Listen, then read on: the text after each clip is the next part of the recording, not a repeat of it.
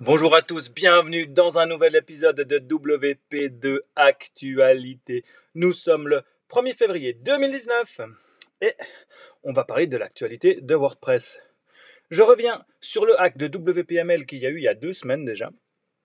Et euh, alors, ils annoncent qu'ils ont tout remis en place, les serveurs sont euh, resetupés pour ne plus avoir l'accès. C'était officiellement un ancien employé qui se serait introduit. Euh, dans les données sécurisées car il y avait accès en tant qu'employé. Euh, donc euh, ça a l'air assez correct euh, comme explication, on y croit. Hein.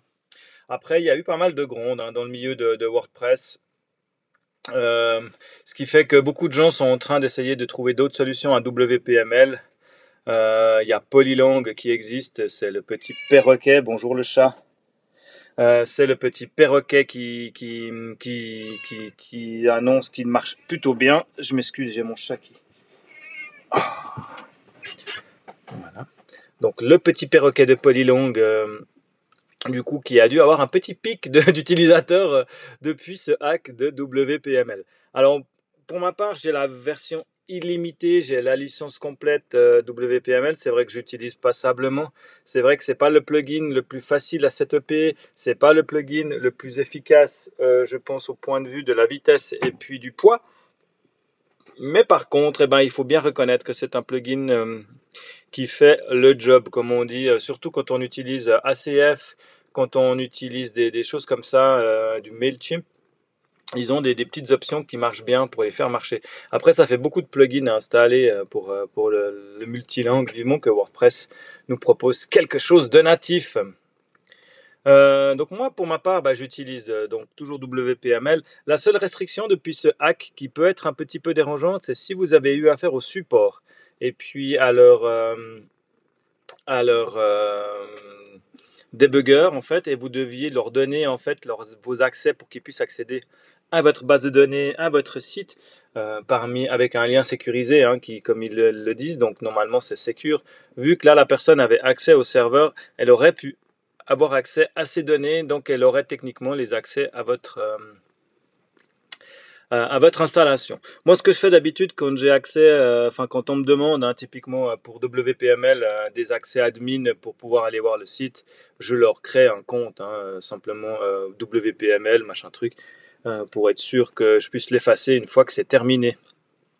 Euh, même chose pour le FTP, s'ils me demandent des accès FTP, je leur crée d'habitude un compte FTP, ce qui fait qu'à la fin, une fois que le problème est résolu, je supprime le compte FTP et puis j'ai pas à m'embêter à aller changer des mots de passe et à plus me rappeler euh, de quand j'avais leur laissé l'accès ou pas.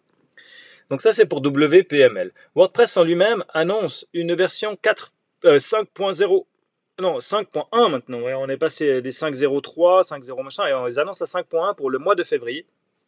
Qu'on commence euh, avec des petites nouveautés, euh, surtout bah, de la stabilisation euh, du point de vue Gutenberg. Et la nouveauté, c'est surtout la protection pour le, contre le white screen of death, ce qu'ils annoncent. C'est-à-dire que vous allez pouvoir enfin le, site ne sera pas ne va pas automatiquement euh, avoir un écran blanc s'il se passe un problème. Euh, souvent, mise à jour de plugins qui peuvent causer des problèmes, euh, voire peut-être une mauvaise manip en ayant modifié un fichier ou quelque chose comme ça.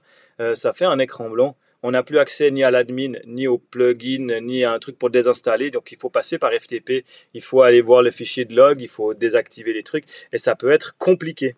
Donc là, ils annoncent une sécurité de ce point de vue-là. On pourra toujours se, enfin, un truc qui bloque la chose, et on permettra d'aller quand même dans l'admin pour aller désactiver ou modifier le plugin qui nous poserait problème, le cas échéant, ce qui a l'air assez intéressant. Donc voilà, et puis WooCommerce aussi euh, a fait des mises à jour, des nouveaux blocs Gutenberg sont arrivés pour pouvoir mettre vos nouveaux produits euh, en avant. Et puis ils annoncent aussi une app, donc euh, allez attester l'app WPML. ça va être intéressant, WPML ou WooCommerce, pardon.